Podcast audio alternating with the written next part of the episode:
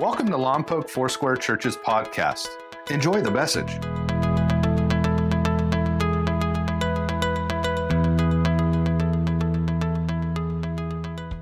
It is so good to see you. After a week like ours, we need some time like this, don't we? Yeah, good. All right. Two people said amen. That's great. hey, I don't think it's any coincidence that last week uh, we started a series on the 23rd Psalm The Lord is my shepherd. I don't think it's a coincidence that when I shared with you last week that God had given me a word in my soul for 2021, not that I seek a word out every year, a word for the year, but there was a word that came in my soul for me, and I believe I can share it with you. It's all, for all of us. It's the word confident. I will remain confident in this, Psalm 27 says, that I will see the goodness of the Lord. So, as we move into this message today, and with the events of this last uh, week, I-, I wanted to just talk a little bit about the years we've lived in. I mean, you think about just the other day was three years, uh, the anniversary of the Montecito mudslides and the tragedies that were there. You think about uh, some of the fires we've had in this county. You, you think about some of the tragedies we've had in our own community. And most of us are old enough to remember 9 11 and the tragedy there. And when you think about the events of this week and the images of those that violated our nation's Capitol buildings, uh, the injuries there, the mayhem, even deaths, uh, I was moved with compassion and brought quickly to Matthew 9 uh, 35 to 38. And it was Jesus. Somebody sent me a text and said, What is God doing? What is God doing? As though God could stop people in their tracks. What is God doing? And here's what I said to them that God is weeping. And how do I know this? Because Matthew 9, 35, 38 says Jesus went through all the towns and villages, teaching in the synagogues, proclaiming the good news of the kingdom and healing every disease and sickness. And when he saw the crowds, he had compassion on them. Uh, this word compassion is not just he felt sorry for them, it means in the utter depths of his being, he was deeply moved. Some scholars believe he actually was crying and weeping. As we know, when he went to see Lazarus, Lazarus who had died, his dear friend, it's the shortest verse in the Bible, Jesus wept. So Jesus is a weeper. He cries, he's moved with compassion. And why is he moved with compassion? Because he saw them harassed and helpless like sheep without a shepherd. And the images of this last week remind us that there are people in our world that are sheep but have no guidance. If you allow your flesh to guide you, you know exactly where you're going to end up. If you allow your go with the gut to always guide you, you know exactly where you'll end up. But we are people called sheep in the Bible. Over 200 times we're called sheep. And here's what I know about sheep they live best and they become most when they're allowed to follow a shepherd, a good shepherd. And his name is Jesus. John 10 talks about that. So as I read this passage, Jesus was moved. He wept over sheep without a shepherd. Then he said to his disciples who heard him share of his compassion, The harvest is plentiful, but does anybody know? But the workers, the laborers, are few. Ask the Lord of the harvest, therefore, to send out workers into the harvest field. So when we see events like this week, when we know of friends and coworkers or family members who are far from God, we too must be moved with compassion. But we need to be careful because what is happening around you does not need to change what's inside you. What's happening around you, we can be moved deeply by it, but it shouldn't change who we are as followers of Christ. And so, as, as we look at this passage here in Matthew, we understand that Jesus gives us an assignment. It's not enough to say, that's sad, woe to them. Oh boy, I would have never done that. But we must be moved in such a way that we become workers in the harvest field. And what is the harvest? It's the harvest of souls. Well, we're not afraid to tell our friends and our neighbors about Jesus Christ. When I read this word harassed, I, I looked it up. He saw them harassed. It comes from the verb meaning to trouble or distress or to plunder or to vex. The perfect tense talks about a habitual condition that people are caught in. They are thrown down, they are cast down, they are not who they could become.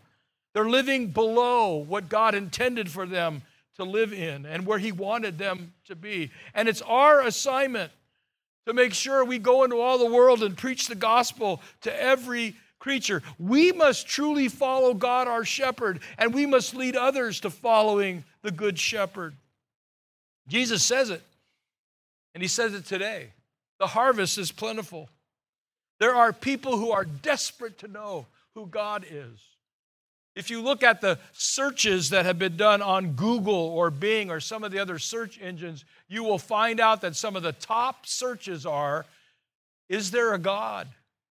Think about this. Is there a God? How do we pray? Can God be found? Does God care? And these are coming from all over the world where people are actually asking the internet, Can you help me find God? Well, those of you that know Him and walk with Him, guess what? You have Him. Isn't that good news? You have Him. But the rest of the world is desperate to find Him and to know Him. And Jesus says the harvest is plentiful. And so He asks us to pray. Pray for workers for the harvest. Pray that someone will go in the harvest. And this is what I believe Jesus is using, catch this now, spiritual psychology on us.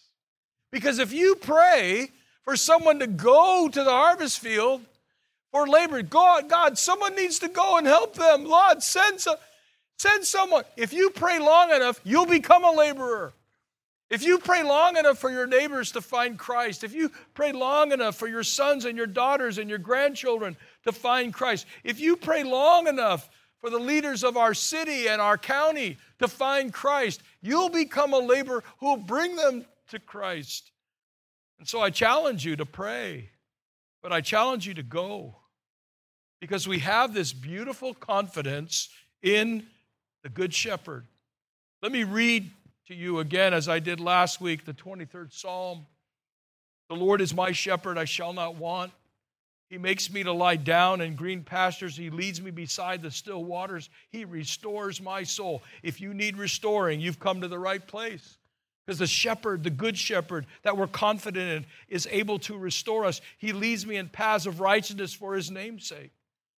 And even if I walk through the valley of the shadow of death, I fear no evil, for you are with me. Your rod and your staff comfort me. You prepare a table before me in the presence of my enemies. You anoint my head with oil, and my cup runs over. Surely goodness and mercy shall follow me all the days of my life, and I will dwell in the house of the Lord forever. Nearly for 3,000 years, people have been singing and praying and using this psalm to touch their lives. But I love what David says. This is so great. He says, and it's really the, the first point of the message, that this is my shepherd, my shepherd. I'm confident that he is with me. As I quoted earlier, Psalms 27, 13, 14. Let me read it to you. I remain confident in this. I will see the goodness of the Lord in the land of the living. Not just goodness when we're through with life, but goodness all through life as we follow the Good Shepherd. And he says, Wait for the Lord, be strong and take heart and wait for the Lord. In other words, don't you dare get ahead of God and don't you dare try to lead yourself. So here's the question Is God my shepherd, your shepherd. Because if he is, then you'll lack nothing. I love what the, the shepherd shows us a couple things in this psalm. The first one is his provision. And where God provides, that results in our contentment. I shall not want. I don't want any other shepherd. And whatever he provides for me causes me to be a person that's content. And the second thing is his guidance. And his guidance results in our trust. You see, God cares for me and He gives me what I need, not always what I want. I prayed for things that God didn't give me, and sometimes I prayed for things that I'm so glad God didn't answer my prayer my way. It would have ruined me. But God cares for us and gives us exactly what we need. And so the imagery goes from Him leading us to bringing us to a place of feasting. He goes from shepherd almost to host, where He says, You come to this table that I prepared before you in the presence of your enemies. Catch this now. It means the war is still going on, life still is filled with all kinds of turmoil and difficulty. But in the presence of our enemy, God prepares for us a place to be refreshed at his table. And while we're there, he comes and fills our cup to overflowing, and he anoints our head with oil, which is a sign of the Holy Spirit that he puts upon us when we spend time with God. Isn't it interesting that Revelation 3:20 Jesus is talking to the church and he says, "I stand at the door and knock. If anyone would open that door, I would come in and I would have supper with them. In other words, I will sit at a table with them. I'll sit across from them, just like you're sharing a meal with a dear friend or family member. I'm going to share a meal with you. And even though the world is still churning, you're going to have a moment of respite. I'm going to refresh your soul. And that's why he says in this passage, He restores my soul. If you're scared, He provides comfort. If you're lost, He provides guidance. And if you're wondering if the world is coming to an end, Boy, have I received emails and text messages asking me, uh, Pastor, just between us, is the world coming to an end? And my answer is this it's closer to an end today than it was yesterday. Is that safe? Yeah, it's safe. Somebody says, well, prophetically, it seems like this is the end times. Yep. And when Paul the Apostle was here, he said, Maranatha, the Lord is coming. The Lord's coming quickly. Could he come today? Absolutely. Could he come tomorrow? Absolutely. What do we do in the meantime? We let him be our shepherd. We follow his word, we follow his spirit, and we go out and labor in the harvest field.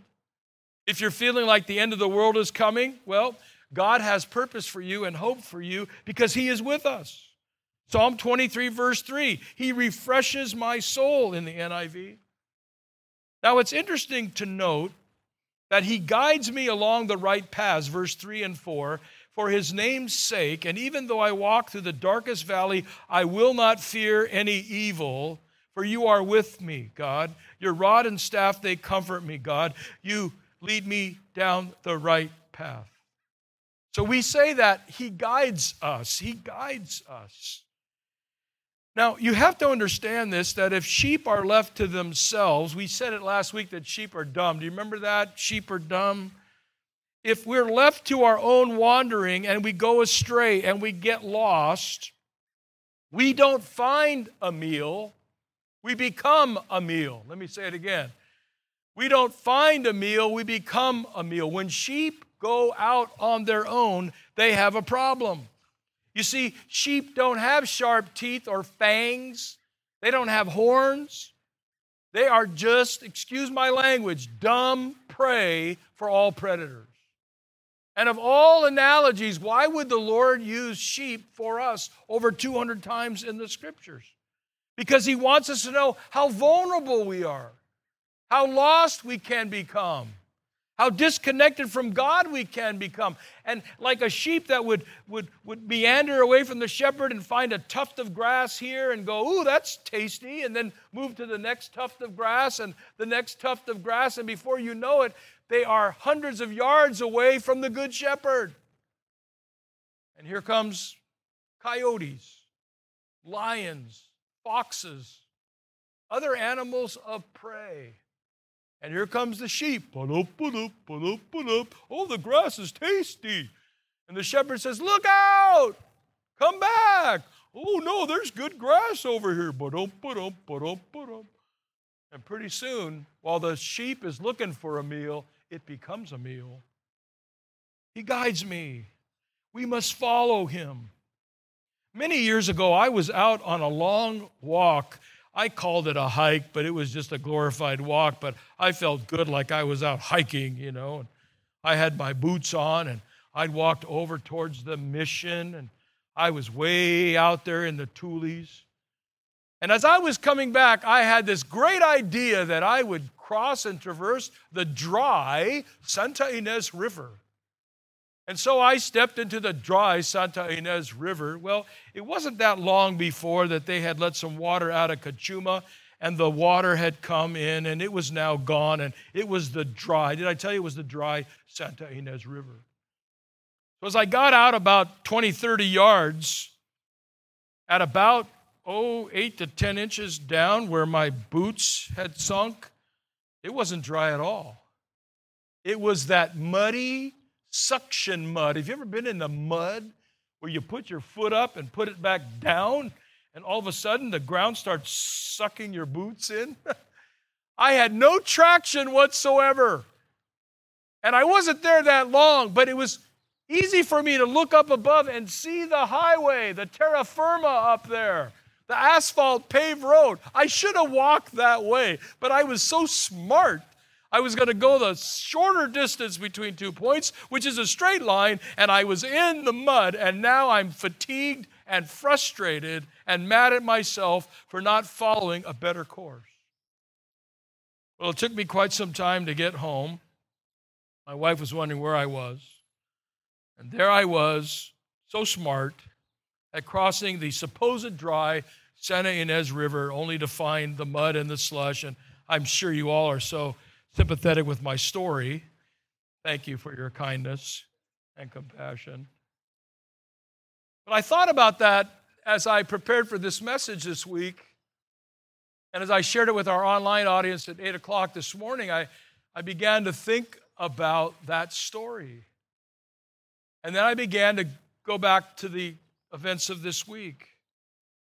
How many people thought they were doing the right thing, but were actually just doing the wrong thing, getting stuck in the mud. And then I thought about my own self in this last year, and I prayed for, for you and for those that are family and friends of LFC that so many of us have been stuck in the mud this year.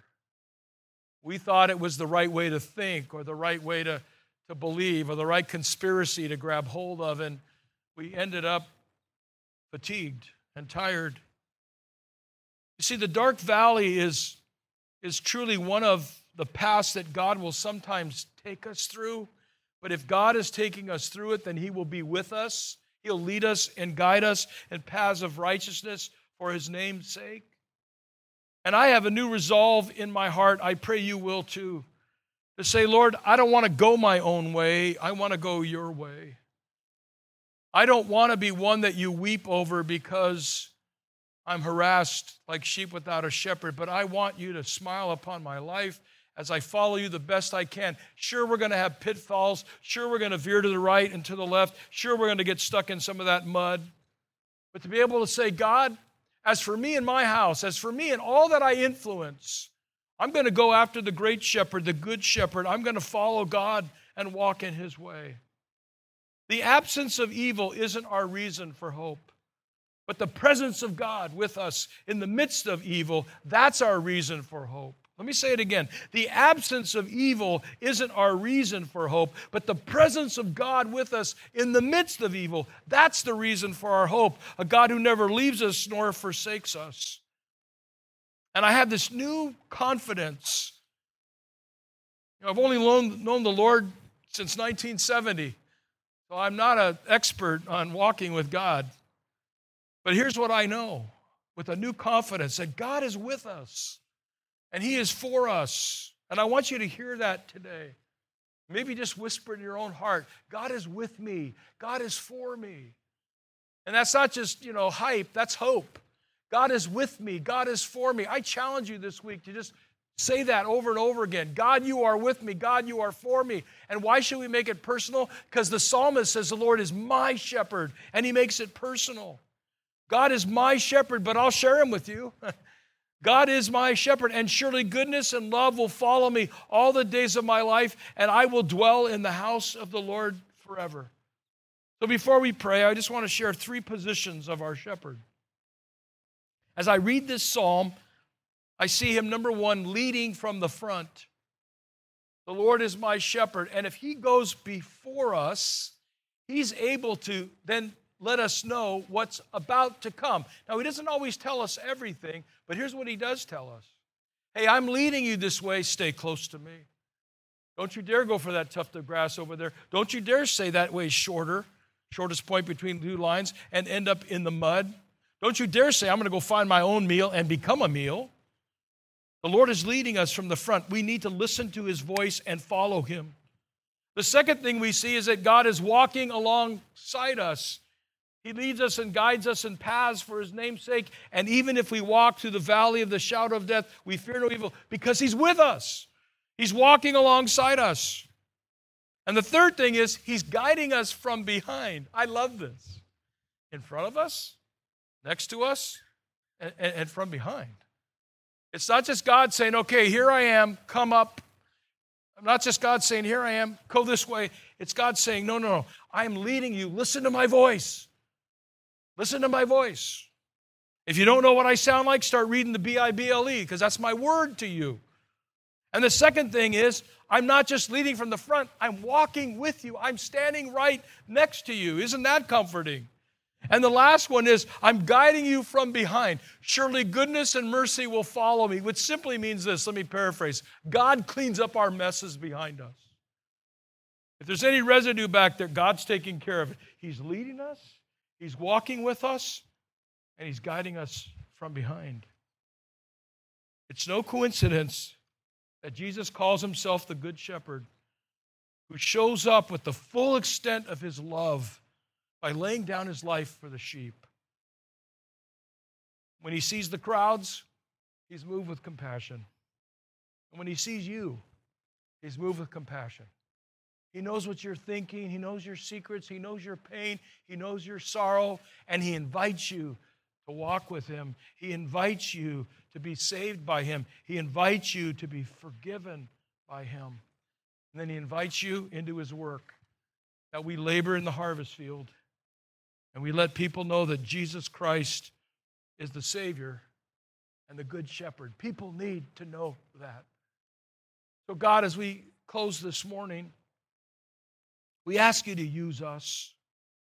And I, I invite you just to ask Him, just Lord, you, use, use me in the harvest field.